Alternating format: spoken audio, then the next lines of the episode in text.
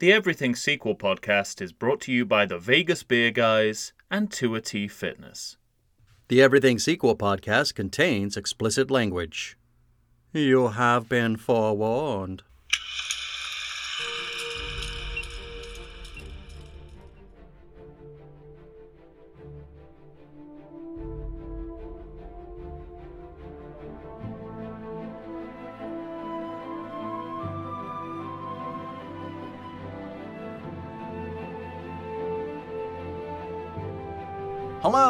Welcome to the Everything Sequel podcast. This is still the Harry Potter edition. We're coming to the end. Today we're talking about the Deathly Hallows Part 1. My name is Michael Shantz of the How Dare You Awards. Joining me, as always, your friend and mine, Tom Stewart of Lonesome Whistle Productions. Give it to me. Time for a cozy catch up later. Sorry, there are no good quotables in this movie. I was, I was just going to say, that's what you picked? Well, what would you pick? Well, it's a fair point. I just like that that line. Uh, you know, sometimes it's just a line. It's not necessarily a good line. It's a line that stands out for me, and I think you know to to put that line, "Time for a cozy catch up later." I'm like, when? If not now, when? Nothing's happening right now. Let's do it now. That's funny. Well, of course, uh, ladies and gentlemen, we are talking about Harry Potter and the Deathly Hallows, a 2010 film, yet again directed by David Yates. I can't believe this movie's a decade old. Uh, I can't believe it's only taken me a decade to see it. You'll get your revenge on me at some point. Oh I yeah, know you well have. that's that's. I know you have plans. I have plans, yeah. But uh, Stay tuned, audi- dear audience. I, I yeah, it, it's hard to find something that will punish you and delight me. right. Um, but uh, even I'm starting to to worry that it won't delight me as much as I hope it will. Oh, that's great. But I know it's going to annoy you, and that's almost worth it. you know? Uh, you've let something slip, and uh, Oh. and you regret it for for a long time. a long time. In the, All in the words of Obi Wan Kenobi, a long time. Uh, as always, this movie's a juggernaut. I think all these later movies have a budget around of 150 million dollars. They all make around 300, but uh, always in the neighborhood of close to a billion dollars worldwide. You'll like this. They were originally planning to do one movie. It turned out to be a 500 page script, and the movie was going to be five and a half hours long. So that's why we got the split. I mean, that's no excuse. You you you, don't need to keep it at 500 pages. You you can you know you can cut stuff. I could give you a I'll say- I could give you a list of things you could cut right now. I'm sure you I'm sure you've got an extensive list. Well, let me ask you this though. Do you do they do filmmakers need to feel beholden to the book audience at all? Cuz that's Hmm. in addition to completely and totally being a money grab, making two movies instead of one, you prolong the series a bit and you get to make another billion dollars. Mhm. Do you think there's anything to the argument that the book audience wants to see as much of the book as they can, and dividing this movie into two movies gives that to them? Or fuck yeah, it's well, I would say fuck them, but clearly, clearly that's the only logic behind it. Apart from the Sure. apart from the you know eking out the last dregs uh, of of the of the bubble of the Harry Potter bubble. But yeah, that that's got to be really the only argument, and it's interesting to me that I think uh, you know it's kind of the similar situation to um to how prequels have gone out of fashion. I think multi-part films are also going out to fashion. uh, get out Mhm. of fashion. I think if you know if we didn't do it for Rise of Skywalker, we never will. Because that That's a little different though because that's not that's being written directly for the screen, right? You're not dealing with a 700 page, 800 page book. Um, yeah, but if you, I mean, apparently it was written directly for the screen. Yes. I mean, it's it's interesting. I'm trying to think, you know, because I want to be I want to be fair. Uh, My my basic thesis is multi-part films, especially within a a series that is also a sequel franchise, is Mhm. just a bad idea. But So tell me why though. okay, well, What what's your argument for it can't work? Because you said that several times. So well, I don't think why is it not possible to work? I think it can work under certain circumstances. I think. Just out of curiosity, does Kill Bill Yeah. Volume One and Two work or not? all right, work? you, you've you've you've um you found my exception that proves the rule. okay, I thought so. But that was approached, I understand, as you know, a filmmaker realizing that he was making two completely different movies that just happened to have the same characters in them. Well, I also I remember being or hearing at the time that it was just too much story. Not necessarily Yeah. two different stories, but it was it was he he wasn't willing to cut what he wanted and it was going to be like this, you know, it was going to be a 5-hour long movie and he said I don't want to do that. Let's make volume 1 and volume 2. But he's a good he's a good enough uh, Tarantino's a good enough filmmaker to have to be able to crap two distinct movies. Yeah, there uh, right. Uh, because you know that Just out of curiosity, which one do you like more? um I go back and forth actually. Okay. But uh 'Cause- the, the the first one takes some beating, but only because I think I mean I was I was so blown away by it as a piece of spectacle. Yeah, right. In a way I wasn't with the second movie, but I I was also incre- quietly impressed by how the second movie uh tonally was completely different. And I, I really like that Yeah. about that movie, and I like that movie more. And that's Oh, why I equate it to these two movies because the second one slowed down and developed the characters even more. And, you know, But you like this one more, right? yeah, right. That And that's what I, I, so I always equate it to, to the Deathly Hallows because that's what, you know, you, you were apoplectic when you found out that I was listing this movie as high as I was. Yeah. This is second to last for you, right? No, this is very last for me. Oh, okay. Uh, ver- Yeah, because I like this one more than part two. I it's a, I like it's a that this movie of- slows down. I like that hmm. that we don't have to worry about stuffing it to the gills with the British national treasures.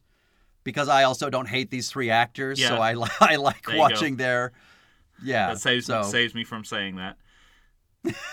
right. so I know that that's your living nightmare. Yes. But I think they I think all three of them had become quite good actors and I so the thing that always surprised me on a first viewing of this movie was that this first part takes essentially three quarters of the book. So leaving the theater, I thought, what the fuck are they going to do in that last movie? And it's just a big, lawn out, you know, drawn out battle scene Hmm. with lots of good stuff in that I like. None As I none said of this is before, I declare all these movies good. none but- of this convinces me that splitting this story into two movies is a good idea. You're already telling me like there's there's, I- there's more yeah, there's do. more story in one than that you there's like there's like half a film left over. right. Um, like I don't. So you're I you're already telling dig- me that digging myself even- a shallow grave by admitting that to you, but I was giving you ammunition to fire into my face. I mean, I, I, it's not just you know, I, I'm, I with the multi with the multi part uh, movie, I think it signals that there's there's a problem. You don't know how to adapt this story and make it coherent, and it just ends up being deeply unsatisfying as an individual movie. Uh, Not for me. not for you, but there's a number of things. And I also don't think for the general Harry Potter going audience. Well, there's a there's a number of factors that for me make this a deeply unsatisfying movie. I mean, the multi-part Okay, go. the multi-part uh, aspect of it is definitely uh, plays a big role in that. I mean, we go we go from Voldemort winning to winning in two and a half hours. So there's no real arc in this movie that I can see. Anyway, Wait, say that again? he goes from winning to winning, wins? and it takes two and a half hours. How does he win? He dies at the end. What are you talking about? No, about? in the mid. So this movie ends with him winning, and he's winning at the beginning of the oh, movie. Oh, you mean because he gets the Yeah. wand? Yeah, but that's not true because there's things he doesn't know or understand about magic. I'm talking about this as an individual movie. I get that. A- aside from that, the, this the, But if you'd read the books, you know that Harry's making a choice. He's Well, letting him get that wand. I'm not. I'm I'm judging this as a as a moviegoer, not as a That's true. as a as a sequel lover. Um, and the also the compulsion that this movie feels to be a kind of greatest hits compilation of the of the franchise. That compromises its ability to stand out as an individual movie too, and also How do you mean greatest hits? well, you know, callbacks to the the the best moments of the franchise, like doing a version of the bus chase from Prisoner of Azkaban, multiple callbacks to the Chamber of Secrets, which it turns out is the most important movie in a fr- in the franchise all of a sudden. Um, you know, the invisibility spell. You know, this kind of Not a spell. They wear a cloak. okay, the invisibility cloak. Cloak. Um, Oh, you're upsetting me. Well, there's there's so so many of the so many of those things, uh, and so it just be- Isn't that all part of the world building, though? I mean, you introduce an invisibility, an, that he has an invisibility cloak. It's essential to how Harry has spent his entire wizarding education I'm not by dispu- being able to use that cloak. Are you saying that they just shouldn't be using it? No, I'm to- I'm talking once about it's introduced. I'm talking about why why this is the the kind of least satis. I'm just talking about why this is the least satisfying as a standalone movie. And you know the the kind of the there is it is I think it's very deliberate in this movie that we kind of we have to nod to everything that came before at least once. Like even tonally, you know, it's like those little fart bomb things. It's like, remember when Chris Columbus directed this and it was all fun and we were kids? it's there's so many of those things scattered throughout it. I, you know, I, I I'm sort of like, well, that really compromises this movie having any kind of identity of its own. Beyond that, you know, the introduction of Grindelwald seems to me to be backdoor prequel time. Um, so you get the feeling. I don't know that that was. I don't know if you could. I mean, I. It's hard to say, because I don't know what was in J.K. Rowling's mind or how. bigotry. anyway, be, but beyond that, My my but my point was, I I don't know if she had conceived of starting something with Fantastic Beasts Beasts by this time or not. I definitely got the sense of that. So yeah, but you you have the benefit of hindsight. Yes, You didn't see this movie in 2010. I I don't know. I think you can always. I have a good. I have a good uh, radar for for backdoor. Um, backdoor prequels, or backdoor franchise extension, and to it. You, when you get that real, you you like even for this incomplete idea of who Grindelwald is and what he means. I'm like, I'll tell you when I got that was in uh, uh, which which Star Wars sequel was it? Not the Rise of Skywalker, the the Last Jedi, when Luke goes into the Millennium Falcon and sees whatever that was, the Iron Dice. the furry dice. Yeah, Yeah, I was like, The hither- hitherto you. un- like we're clearly seeing something that's going to be in Solo. Eat a dick. Well, this You're movie. Speaking this dice for the first time in eight, you know, movies. speaking of that impasse of the hitherto unmentioned uh, family member, uh, Dumbledore's brother. Mm-hmm. Tell me how this is different from Legends of Curly's Gold. he looks exactly Well, the for- same as Dumbledore, sounds exactly the same, and he's and he's never been mentioned before. And he even says at one point, "Did he ever mention me?" I'm like, "No," because this is a sequel and this is an impasse. I, I, I- you know, yes, it's an impasse. I- And I'll then give you that. But Bagshot, who's someone that everyone knows, but I've not heard of before in this franchise. It's like, what's the point of doing an ongoing series if you still do all the kind of like spontaneous sequel shit of retconning everything? I would argue that it's not necessarily a retcon because she is mentioned before. She is Oh, the writer of A History of Magic. When is she mentioned? Actually, now that I think about it, probably in the first movie. Okay. well, that's a long time, but we've not seen. heard about Dumbledore's brother before, right? No. And just like we hadn't heard of Hagrid's brother, the motion picture James Corden in the in the last one. right. No. Uh, you I just think it. Yeah, I mean, I mean, they're you know they come up in the books like they do in the movies. Like you, Yeah. you learn of them at that time. And it just it just But- makes me feel like what's you the point in do what's the point in like building a mythology if you're still gonna like try and try and con- do the thing that sequels do, which is to convince the audience that these people have been important all along, even though we've never seen or heard of them before. Is it that? Is it always that we're? I mean, I guess you're right in the sense that they are important because they can't get back into the castle without Aberforth. But I don't know. Yeah, it's just a. I wasn't even making that point. It just came up. Um, so the but I th- those are my those are my three uh, uh issue. Well, no, let's. I, I think I think both these movies are a, a big failure. I'm not. You know, I think definitely the nadir of the of the franchise for me. What makes this slightly worse?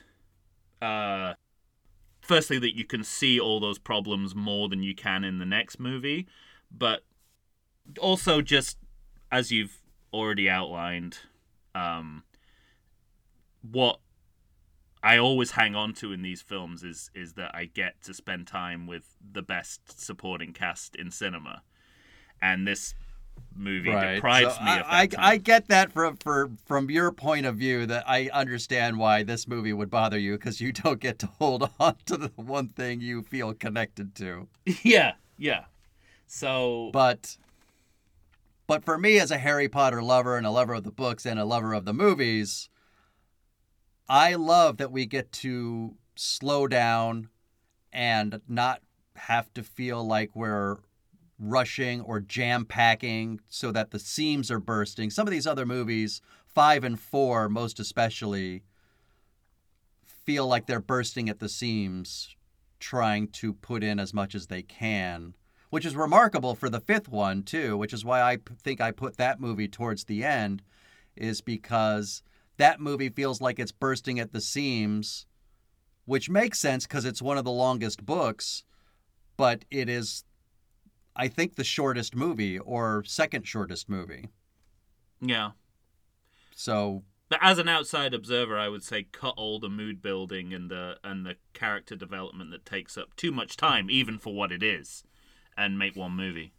cut character development? No, cut the amount of time you take with this, and and how much you have paused the pace of the movie to do it. But I mean, you're right. That's not what the majority of people who are buying the tickets to this movie are fans interested want in right they want as much Harry Potter possible, but I don't know. I mean, well, we'll see when you give the numbers to the second movie, but I, I, it's. I think even in that position, I would be irritated that that uh, you still you couldn't make a coherent movie uh, out of the material that you've got. Going back to your argument about separating it, Well, you know, I, I don't know. It depends. Uh, Are Harry Potter fans that kind of militant and brainwashed? It's just like we want more Potter at the expense of quality filmmaking. I don't know. I don't know. I mean, some fans are, you know. Some fans are like, it's better that this is in the world than not. I yeah, I mean, I just is. disagree. I I found the I found the way, despite the fact that I I was surprised how far in the book they got in this first movie, it seemed like to me when he raises the wand and lightning strikes and you know to be continued comes. I found it all very satisfying. But let's take a break. And when we on come that cliffhanger, when we come back, we'll we're get now done with the movie. We'll get more into yeah, exactly. We'll we'll actually talk about what happens in this movie right after this.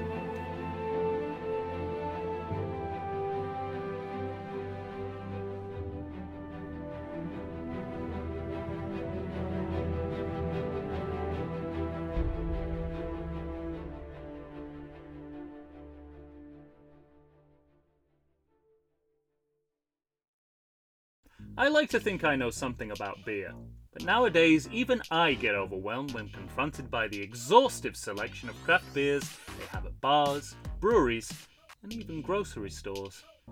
Back in the day, you had one, maybe two craft beers to choose from, and if you were confused, you ordered a Guinness.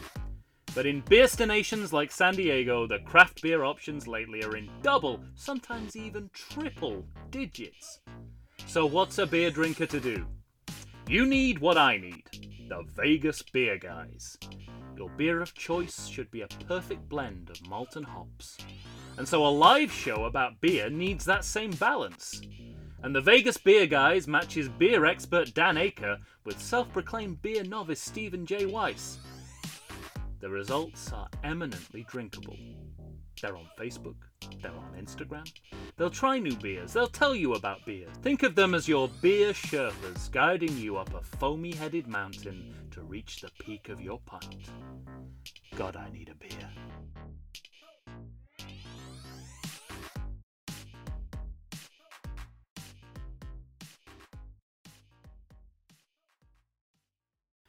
And we're back. Tom and I are here, of course, discussing the 2010 film The Deathly Hallows Part 1.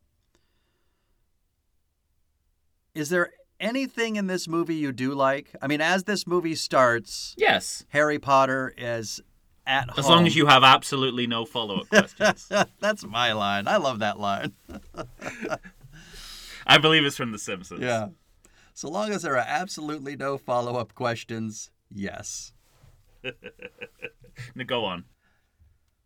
What what'd you think of because Harry's at home? I did miss one thing from the book. The Dursleys all have to leave, and you get that in the movie. But in the book, there is a moment where Dudley Dursley says, What about him? Why is he not coming with us?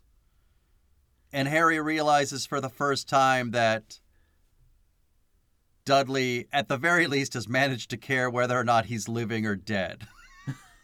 but at any rate, Well, I'm. then you have this big chase. Mm, So what'd you think? it doesn't doesn't Richard Griffith give a look which is kind of uh basically that emotion like it's like I acknowledge that something's missing but I don't quite know what it is. Yeah, well, I was gonna say because I, I latch onto that second part more than yeah. Well, it's sort of like a it's sort of like a they you know like cuz essentially they're erasing themselves from history is what I got from that via magic, right? I don't know. I don't. I. I um, hard to say. Because they Isn't definitely the- just have the to leave town and be somewhere where nobody can find them. Right, but it is it's sort of like it's like they're making them forget that he's there. Is the sense I got. But regardless. Oh, like a memory charm? I think you're thinking of Hermione's parents. Okay, so it doesn't apply to Uncle Vernon. No, yeah. I thought that's what they were suggesting with Uncle Vernon. Like, we see the point at which he forgets that Harry exists, but he remembers that there's something missing. Oh, but- oh, I don't think so. Okay. Um. Well, I te- well, I thought that, and then I, I was like, I was like, it's interesting how they use magic to do like retconning. But anyway, um,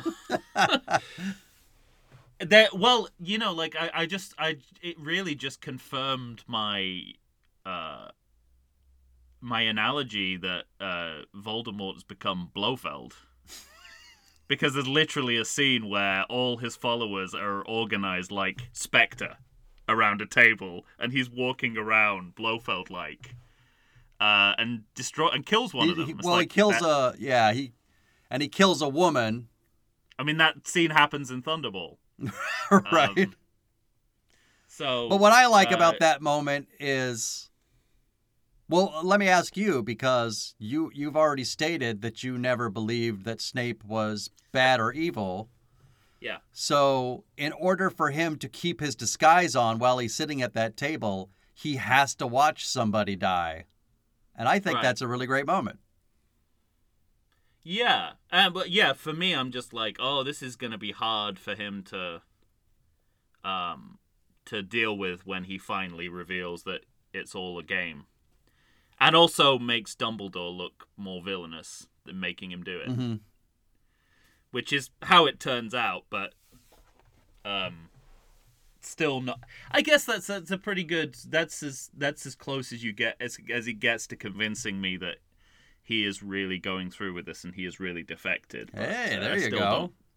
But I still don't. I still didn't buy it Well, I think I think Um, the look on his face is perfect because that's exactly what. 'Cause he's because that's playing exactly what you do. Right. He's looking at her as though it, he's impassive, but you can see. I, at least I think you can see his heart breaking behind behind that veil Yeah. True. in a way that's really engaging. Like I really, I just I miss Alan Rickman.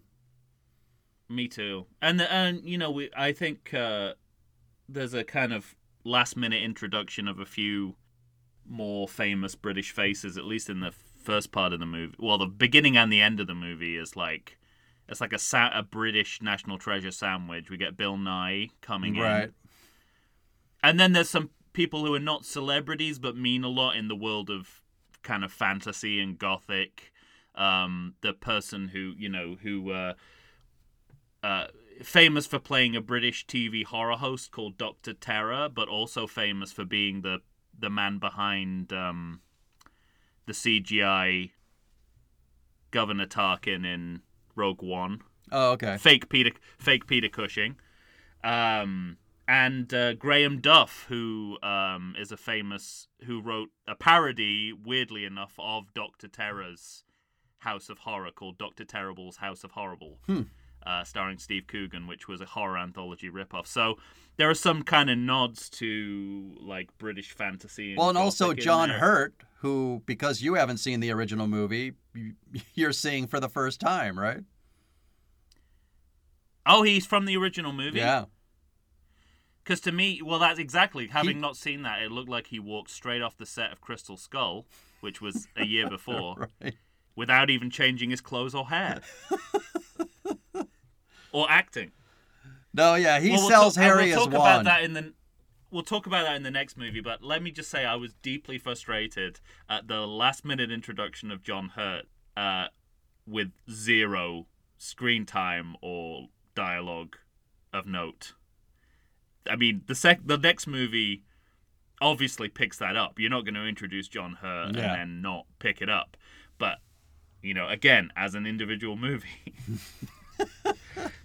it's a big tease to get you know, to get John John Hurt and Warwick Davis, and then nothing comes of that. But anyway, um, also a little bit with Bill Nighy as well. I feel like He dies quickly, He's- right? he's set up in a way that seems he's like he's going to be more important, and obviously he's a big. Certainly by this time, he's a big name in British acting, and I think a favorite of Oh, sure. of a lot of people. But then uh, Shacklebolt's otter comes and just announces the minister is dead. Yeah. So again, that's frustrating that uh, that my the the Potter rep, the Potter repertory theatre is largely absent from this movie. um, but uh, you mentioned the, the chase, and you know, I felt that this was like, you know, this was trying to introduce the the sense of this as a finale, you know, as the as the finale two parter. So all possible variations of flying machines and creatures, the biggest spectacle we've seen as yet. You know, the summative piece of spectacle. And within that, you know, you have the greatest hits moments, the reprise of the buzz chase. This very much, very much essentially trying to access audience memories of of uh, of iconic and I would say better parts of this franchise. But you know, certainly the intent is there to kind of wow people and rem- and kind of make them nostalgic for things that we've seen before. I don't know. I I don't know that those are I I still not convinced that those are all conscious choices. Unless unless it's a conscious choice by J.K. Rowling in the first place for putting them in the books. Yeah. That's what I got from it as a, as an outsider. Did you even care that Hedwig died? You don't know who Hedwig is. Maybe if you remind me who Hedwig is. the owl, Harry's owl. Mike, we're talking. We're not talking about Hedwig and the Angry Inch. No, no. Uh, um, his owl dies. Okay. Well, what I mean, yes, I yeah, I I I, I respond emotionally to things. Okay, good. I just imagine poor Hedwig deal. Getting getting hit by an Avada Kedavra curse, and you say, "Good, now get the rest of them and roll credits." And when was the last time we heard anything about that owl? Was it recently? Oh yeah, the owl's always there. Okay, because I, I I'm thinking forward to like, you know, the the the Dobby when Dobby is reintroduced. Right. Everyone's like, he's such an you know like he's so important. I'm like, we have not seen him since the second film. Let's not forget. Well, and It's the Cedric effect. that's one of the Now, things. now that he dies, he's suddenly a big deal. Right. There is a lot left out about house elves in movies four and five because because Dobby is in the books more. Dobby actually starts working in the kitchens at Hogwarts, and the kids go down to the kitchens and like visit him. And there's another elf that's introduced in Goblet of Fire whose name is Winky, who was actually supposed to be sitting in this. I, I am great. I am grateful that we didn't have Yeah. that. I knew you were going to say that. and even that was a good editorial choice. even as I started talking, I realized I could be talking about the storylines from these books for the next 10 minutes until Tom sets himself himself on fire. So, but that, but suffice to say because- that there's a lot of other elf stuff in the books that don't make it in the movies for time constraints. And so that's that's the reason why it feels out of place bringing them back all of a sudden. That that and you know, that speaks to your yeah. Cuz in a movie you do have but to I cut find stuff. I find it and- offense. I find it offensive that in order to understand what's going on, you know, it's like it, it dog whistling to people who've, who've read the books. How could you avoid You that know? though? by by putting just give me the information you know this goes back to chamber of secrets it's like give me the information i need when i need it Well, don't wouldn't- tell me to go off and read something else or watch something else give it to me now Can I argue that that's what they're doing?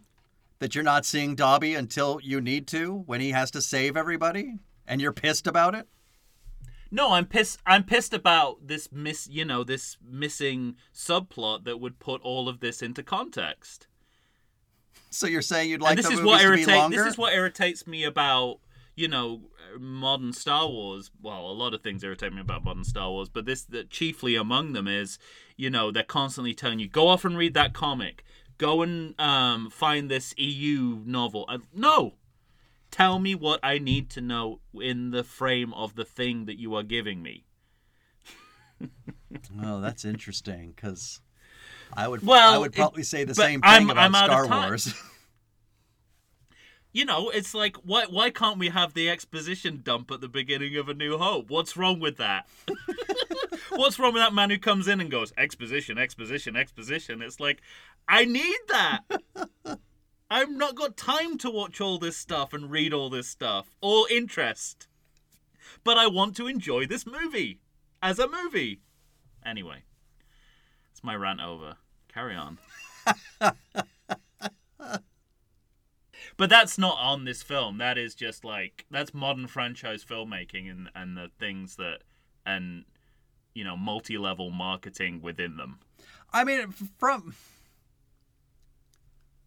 from the from the standpoint of the creators of these movies, from studios down to producers to directors and so on, is it is it too, I guess my question to you is is it too much to expect them to do that for the very few people they're going to assume ha- are seeing the movies but haven't read the books?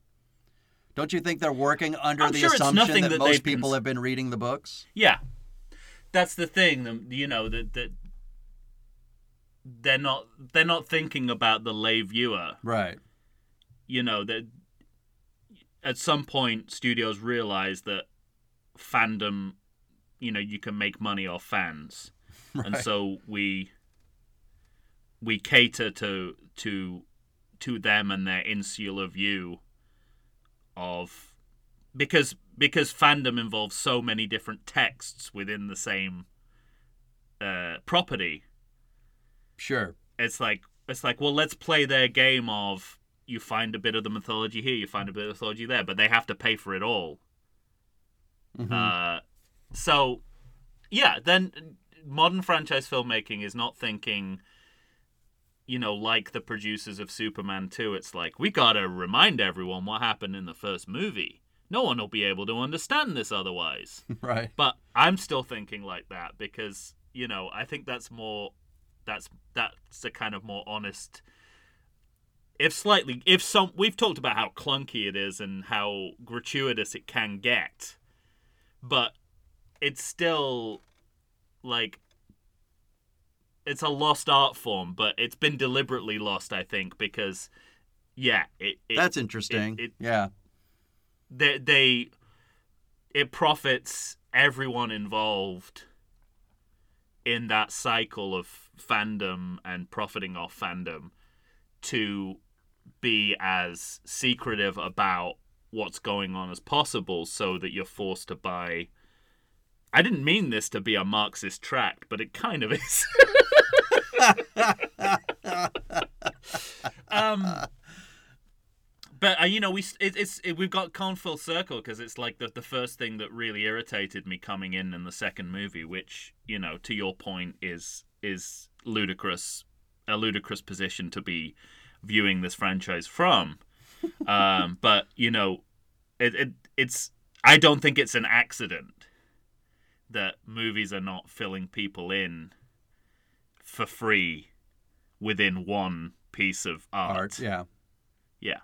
Um but it's it's like yeah, it's like it's like the the dimi- the diminished importance of the kind of Saturday afternoon Serial. just stumbled you know what what Tarantino talks about, you know, the the the guy the guy who's in a mall uh, you know, he's a hot dog on a stick and he wants to see a movie.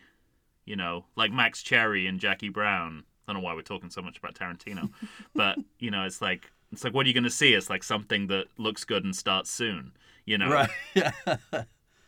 And that's a very old idea of a moviegoer because you know it's this idea that you'll just watch anything at the movies I well, I'll, I'll at least acknowledge that most people are not like me because I still have the Max Cherry attitude.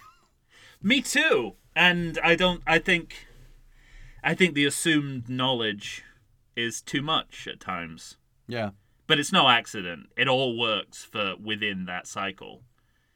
I get that. I'm not I'm not I don't think it's a fa- it, it's an artist it's to me it's a creative failure, but it's by no means an economic failure. Maybe one day it will be and we'll go back to pleasing as many people as possible, but right now it, it doesn't work like that. And okay, moving on from our existential talk about about the nature of movie going, Yes. I think you mentioned. What do you think of the elves? I was gonna say, well, because you know we talked about The elves look good. we have this big fight, and then we're go- at Ron's house, and we're at the wedding, and uh, shit goes down, and the kids have to get away, and they go Yeah. back to Grimmauld Place. So we see Hey, we went to Piccadilly Circus first We did. because it's a David Yates film. we did. We have a little battle in the coffee shop, and then we get Yeah. back to Grimmauld Place. We see Kreacher again. That's right, yeah. But I think I remember you in our introductory episode talking at length about your. You, I think you hated the break-in of the ministry because they take polyjuice potion and turn into the adult actors who you wish they stayed No, as like that. because they're better. oh yeah, yeah. Okay. That's what I liked about it. Hundred percent, yeah. Have I already mentioned that? I think Wow. so. But that I mean that set piece is is really good, isn't it? Yeah. I was gonna like going back over my notes. I realized that's the section of the movie I really liked, and and not just you know facetiously because Not just to bother me. because they you know they get to be played by different actors for a while. Uh, I generally like everything to do with you know going into the ministry. I think it's a great set piece, and they definitely like they they definitely drain everything they can from that brilliant idea of the the Ministry of Magic. I think in these Okay. in these good. movies. And you know, it was really not. um, is this this is is this where you see that, or is it in the next movie where you see the the goblins? It's the What- next movie. Never mind. No, you see. Oh yeah, yeah, okay. I, you mean when they break in? Also, this is the part of the movie where I think I, I we're going back to that Order of the Phoenix, talking about something that's relevant to modern Britain, and uh, there's a line in here that really stood out to me as someone who lived in Britain at the time and the kinds of media discourse that was going around. At one point, um, uh, Dark Mark says, uh, "You have nothing to fear if you have nothing to hide," and that was Right. pretty much the government's slogan uh, behind the rollout of ID cards, Sure. which most people in uh, in Britain, which most people at the time thought was in you know a, a huge invasion of privacy and a, a beginning of a surveillance age, and it absolutely And it was. Yeah. Right. um, so we're definitely every time we go to that Ministry of Magic, we start to see things that are kind of politically quite interesting coming up. Um, so yeah, there you go.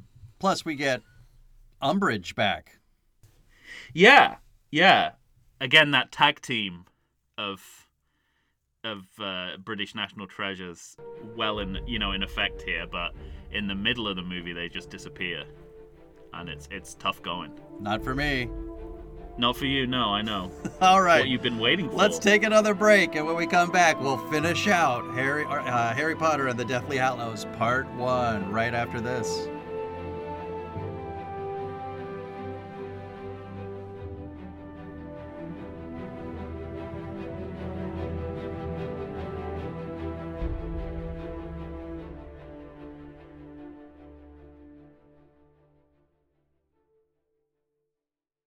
Does the coronavirus have you feeling oogie? Have you been sitting on your couch for weeks? Nay, have you been sitting on there for months?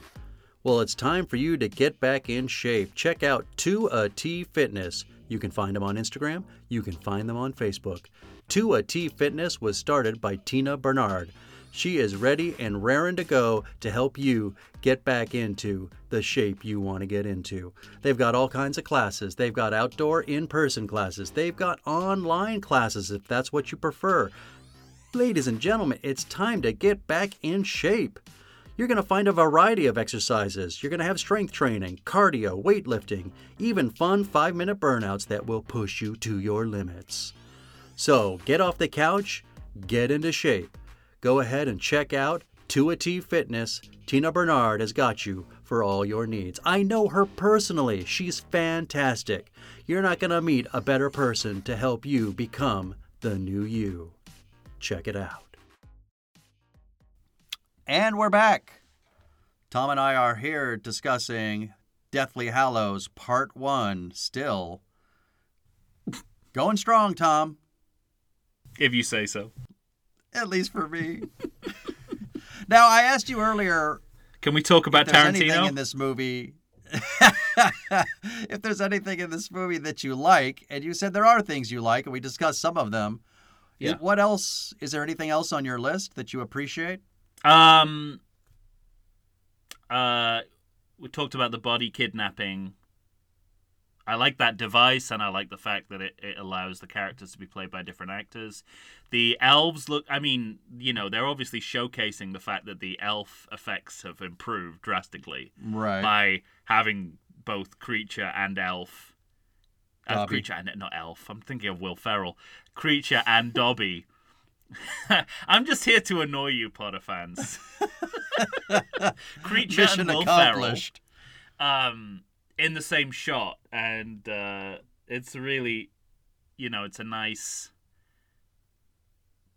It's a very upfront you know uh demonstration to the audience of like here's how far we've come with special effects remember what Yeah. Dobby looked like in the previous movie and now there's two of them so I, I I like that um Am I right in saying that your nightmare starts when the kids can't get back to Grimmauld Place pretty much and yeah. have to start camping? and you know I- I'll I've already said this I think before Nick Cave and the Bad Seeds Oh Children features in probably my least favorite scene in this movie but that's my favorite band of all time and it's that song is from my favorite album of all time Oh wow. So I must really hate Is these this- scenes for that to come out neutral for Is me that the scene where uh, Hermione and Harry are dancing? yeah Gotcha. um Now, what about like Ron leaving? The dismay and the heartbreak of that. Does any of that play for you? I get, uh, you know, I I I like the dynamics. Um and I like the sort of you know, the chinks in Potter's armor, Ron questioning his faith, Mm-hmm. how that kind of signals We thought you knew what you were doing. or- yeah how that signals how they're changing how they're growing up i think that's that's fine it's about the for me it's it's about you know the how weak the execution is of that by the actors who are doing it but also the amount of time we're spending on it especially when in order to have this we have to make a second movie it seems to me. If you were tighter about this you could avoid the second movie. So i can't think outside that those two things. It's so Um, funny how differing we are because I, I I just eat all of that with a spoon. and I'm sure Because I think as a movie going have to- audience member yeah. in general, like I like like the Kill Bill argument. Like I really love it when that second movie slows down and we get to spend. It's not so frenetic. And so much of these movies, because they're based on books, and a lot of these books are big, they feel frenetic in that way. And I love slowing down and just being able to sit with these characters for a while. yeah, but that's not tied up with a failure of adaptation. In the same way this is for me, Okay, and a failure of execution how dare you? because that you know perfectly executed and very clearly defined as two very different movies that it's impossible whether or not this was the intention of Tarantino. Yeah, but I would make that argument for these two movies. These are two very different movies. It's the reverse of Kill Bill. We go slow first and then it's frenetic next. Yeah, absolutely. And uh well, it's slow upon slow though because this middle part of the movie is very slow. And then the beginning of the next movie is incredibly slow. But What are you talking about? Slow the beginning with of the be- next slow- movie is breaking into Gringotts. but there's like an hour of people going in and out of rooms. and I you know what? I really like that. So I'm not questioning that, but don't you tell me that is frenetic. Um What rooms are you talking about exactly? We'll get there. We'll get there. We, You're we've right. Got a Fine. whole podcast to to talk about it. Um, I wanted to ask you a question. Go. Sixteenth birthday comment. Now, I think I know what that's about. What does that mean to you? Wait, say it again? When they sort of casually mention, "Oh, I think we're 16 now," or I think I'm 17, you mean? No, it's 16 birthday, right? No. For starters, at some point i've got it down here someone makes a comment it's like oh it must it's like we've we've been doing this for so long my 16th birthday's passed Oh, I don't think so. There's there's the moment where Harry because when they leave the wedding and go to the coffee shop, hmm what they don't know at that time is that the name Voldemort is jinxed. So if you say it, it's like a trace and you can be found. And that's why the Death Eaters show up there. But at that time, Harry says, Do you think I still have the trace on me, meaning the underage trace? And they say, No, like once you hit 17, Mm. it's gone. It can't be that. one of them has turned 16 then another one of them has turned 16 hermione maybe No, they're both already 17 because they both could already apparate. did you know that there was a british tabloid newspaper called the sun i don't know why i, I was gonna I do know that. No, no, uh, yeah, no. I'm, I've got more. Um, I was gonna keep it anonymous. I'm like, why? They're the, what I'm talking about is so objectionable. They deserve to be named. They, they who shall be named. um, had a countdown to Emma Watson turning 16. Oh man. Is that the legal age or something in yeah, Britain? exactly. Like Oh, as gross. if sudden she turns 16, suddenly you can, you know, sexually objectify her. Is the implication? Ugh. I mean, that's you know that's awful. But I was wondering if this movie was kind of playing into that by not playing into that directly, but part of the same problem where it reminds us of their ages to give us permission to ogle them, or not just her, but all three as sex objects. I don't remember this 16 thing you're talking about. Okay. There's 17 for the trace, and the only other thing I, the only other thing I remember in this movie, where they say something akin to what you're saying, is when they go to the village after Ron has left, and Hermione and Harry there are there, and she says, "Harry, I think it's Christmas." Right. I've got that, but that's a different part of the movie. Anyway, I think you maybe started watching something on your phone no. and started. But I think I think at some point they mentioned the age of the characters, so it's easier for us to see them as adults and to objectify them. Is the point I'm making. Hmm. But um, I like Well, here in. America, you're not legally an adult until you're 18. right? So it wouldn't need you, you know, back the fuck off anyway. Not that you should. Back- well, back the fuck 18 off anyway, and goes, but Back the fuck en- back the fuck off anyway because we first encountered them as children, and that's what matters. right. That is absolutely what matters. And that is what I find deeply uncomfortable about them becoming sex symbols in the course of these movies. The men too. But anyway. Um I like the puppets. Shadow puppets are great. Uh, you mean I the mean that the the one of them looks like General Grievous from Revenge of the Sith. But so you mean the, that, the the animation scene? yeah. But I was like, I, that's a- I, I so I was going to ask you about the animation scene because I love it. yeah, it's a nice So addition to the movie and a nice break from what I don't. Oh God. what I don't like, I I can't believe Emma Watson is worse in vo- having just stood up for her. Um, that she's worse in voiceover than she is in person. Shut up. God. There is, I, she is the absolute least person I want to hear giving a voiceover. How dare you? Have you seen Perks of Being a Wallflower? No, Well, watch that movie at least. I've seen little, I've seen Little Women, which is a most recent effort, and she has not learned how to act yet, on the basis of that movie.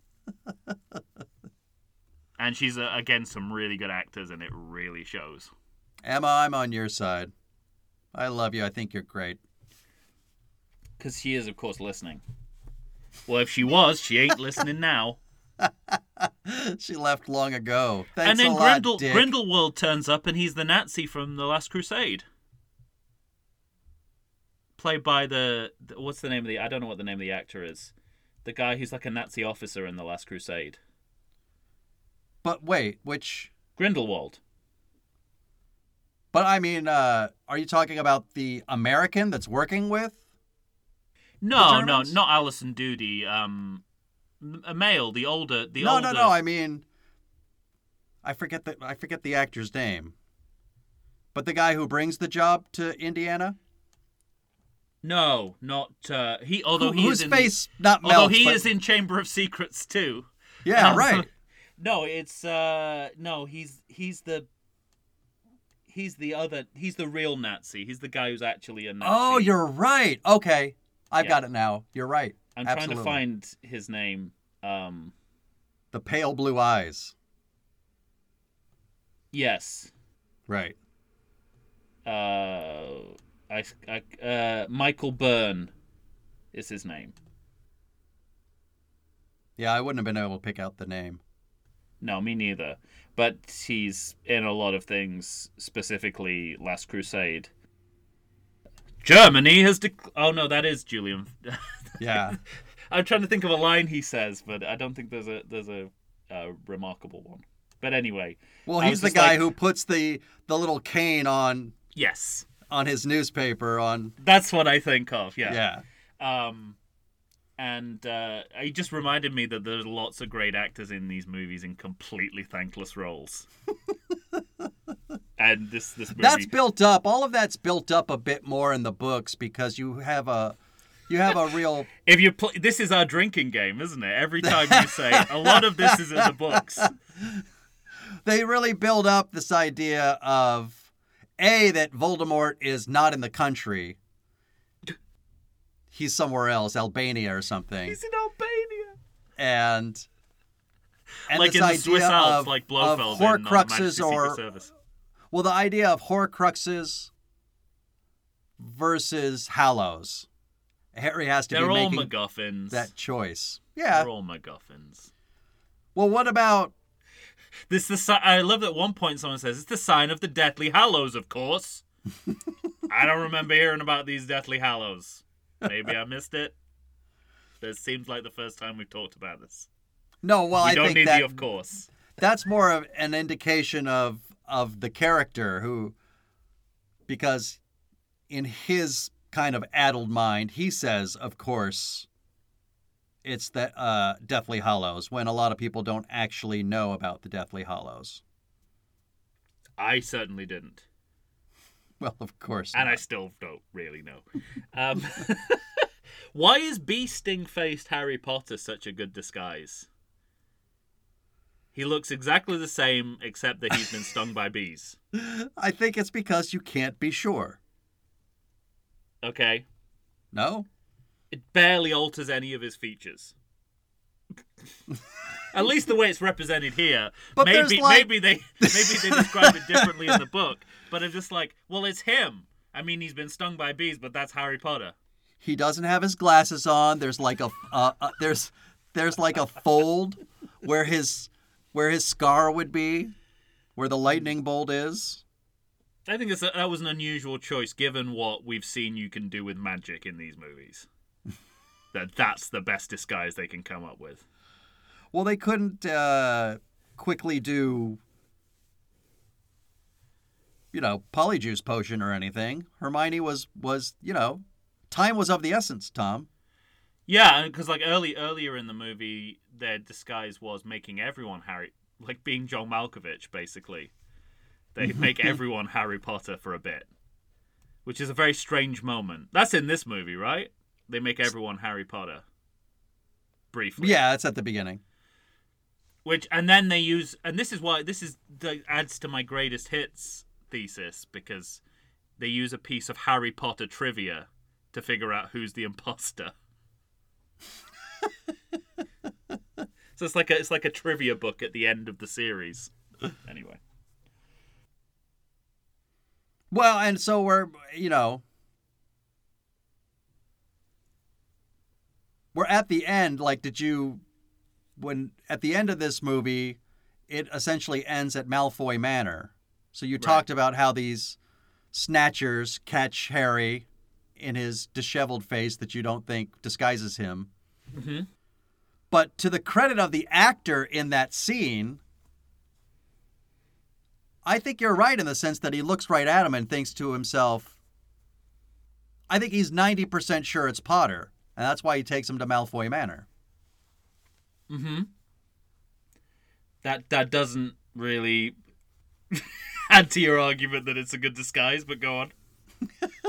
I'm not saying I wasn't advocating that this was a great disguise. I was saying I was saying you can't look at him. You're you seem to be arguing that one look and you go Potter. Yeah. And I'm saying you had you would have enough doubt because because in their minds, if they take him there and they're wrong, Voldemort will kill them.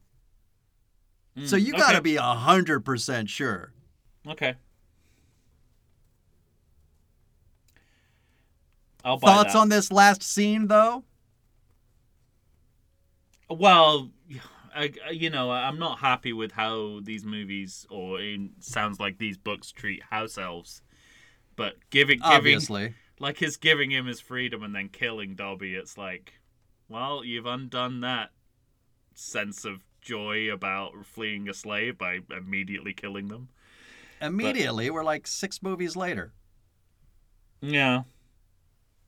Uh, well, yeah, not immediately, but just to have him die in the la- in the last few minutes of the movie. But also, it's by Dobby's choice. He he chooses to help save Harry because he loves Harry because Harry Potter is his friend.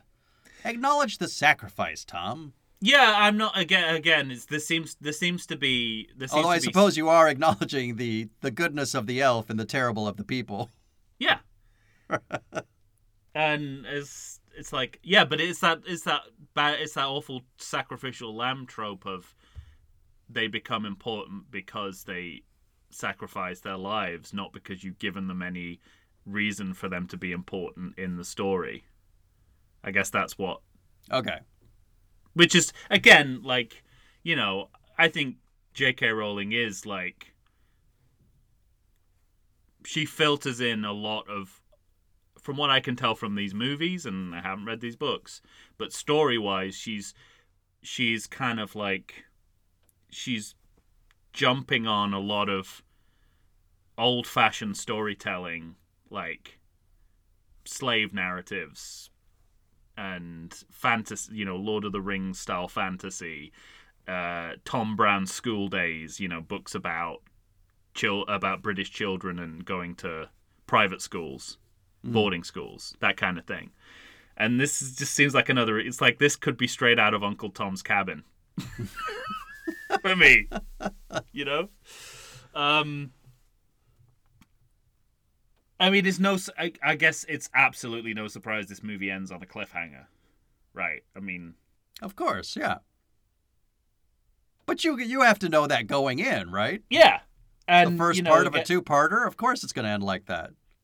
I did. I was a bit. I was like, again, uh, you know, making me nostalgic for Back to the Future Part Two. It's like seven minutes of credits and they can't make time for a teaser, a trailer, or even an intertitle talking about the next movie. Didn't have any footage they could have thrown in there. You want the end of the credits and the da da da da da da da da da da da. I mean, you know, they go a little too far and show the entire movie in that. Of in course, that right. I don't, you know, I don't. Well, I, you know, I would want that just so I didn't have to watch the next one. But how um, dare you? Uh I mean it's it's that same sort of feeling I think it's that same sort of feeling like you're right, you know going into it, but it still leaves you feeling deeply unsatisfied.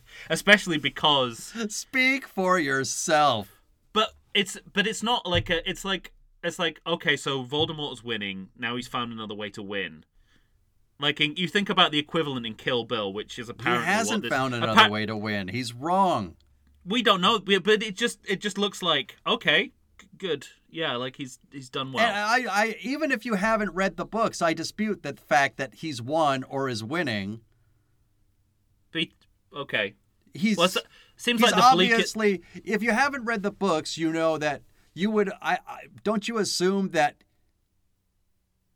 that yeah he has an advantage, but big advantage yeah. So, but you know, and, and, Harry he had Potter a big is. so Don't, don't you look forward advantage. to seeing how Harry Potter is going to overcome that that obstacle? yeah I, yeah i mean obviously as a as a as an educated you know follower of fiction you would obviously think like how is how is harry Right. gonna deal with this Exactly. it's Um, like every good uh, but think Horror about the equivalent movie- kill bill or Like- you know, how are they going to get out of this?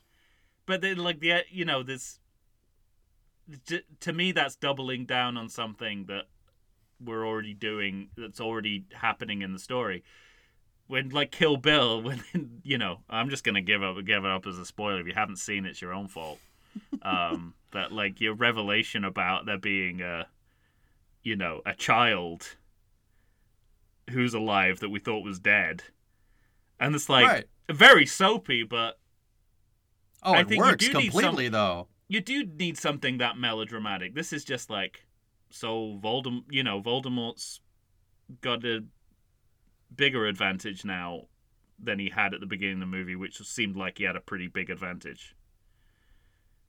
I don't know. It didn't really do much. No, I think it like I think it lends itself towards the doom of thinking, "My God, what are they going to do now?" and really just to get Dumbledore back in in the in the get Michael Gambon back in the picture. I hope he didn't have to do more than like a day in that casket. Right. with with Ralph Fiennes leaning over him. Ralph Fiennes Hung up- with no nose hung up on breathing in wires. his face. All it- right. Well, I can't, and I also can't believe at this point Voldemort is still like barely in the movie. We've been waiting so long, and it's Ralph Fiennes. I mean, when he comes out in the next movie, he comes out. oh, he does. He is he is, He is chewing fully present and accounted for. He is chewing that, uh, chewing the, the the bricks of that building. but um, In the you best know. pe- in the best way possible, I would argue. me too. All right, That's good. why I like that one better than I like this one. Get the fuck out of here. Anything else? I don't think so. I, I just uh, for our again for our purposes, not really the the, the movies. Um, I've noticed a lot of the movies we've been looking at recently. Um, people looking at gravestones. I wonder if this is another Imbass. Uh, it must be a sequel because You think? Well, People looking- interesting.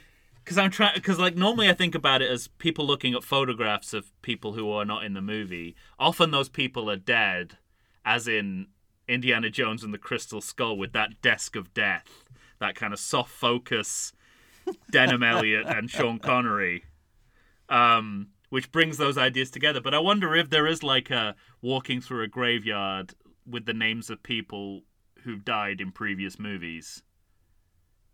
Whether that's a thing we need to start looking at. Yeah, we we need some more sample cases before we can. Although we gave short shrift to that scene I really love that scene when they go back to the village and they visit the gravesite and Bathilda Bagshot turns out to be the snake. It's all spooky and good. There's a good bit of body horror in there. Yeah. And again, I thought there was like like a Coming out of her neck. It's not so much in this movie. In the next movie, I I, I get a just as kind of preview. I get a sense of we've got to show everything at least one more time. um, and this felt like the last stand of body horror for me. It was like we got to have this transformation body horror moment again. You know, thinking back to Prisoner of Azkaban and and the transformations in that. Um, that that was cool Of the wolf. The wolf yeah the wolf and the that's it right so just werewolves in that Well, you were complaining in previous episodes about That's snakes correct. not looking real, or snakes not looking real. uh-huh How's the snake for you in this movie? i don't Looks have any better, doesn't it? yeah everything looks better Yeah. and i think they're i think they're aware of that because they do more in With terms it? The, with with did they they're like doubling up on everything effects wise and scale wise Right. uh, because I think they're more confident about that their effects look good at this point. All right, dear listeners. and we've talked about that, you know. Tom and I are agreeing to disagree. So why don't you tell us what you think? Find us on Facebook, find us on uh, Instagram or Twitter. Send us an email to the everything sequel at gmail. For Tom Stewart from Lonesome Whistle Productions, I am Michael Shantz from the How Dare You Awards. Please rate and review us. We'd really appreciate it. It helps us with the algorithms. Say goodbye, Tom. The sign of the Deathly Hallows, of course. All right, we'll see you next time. We're going to finish this out with the Deathly Hallows Part 2. Good day.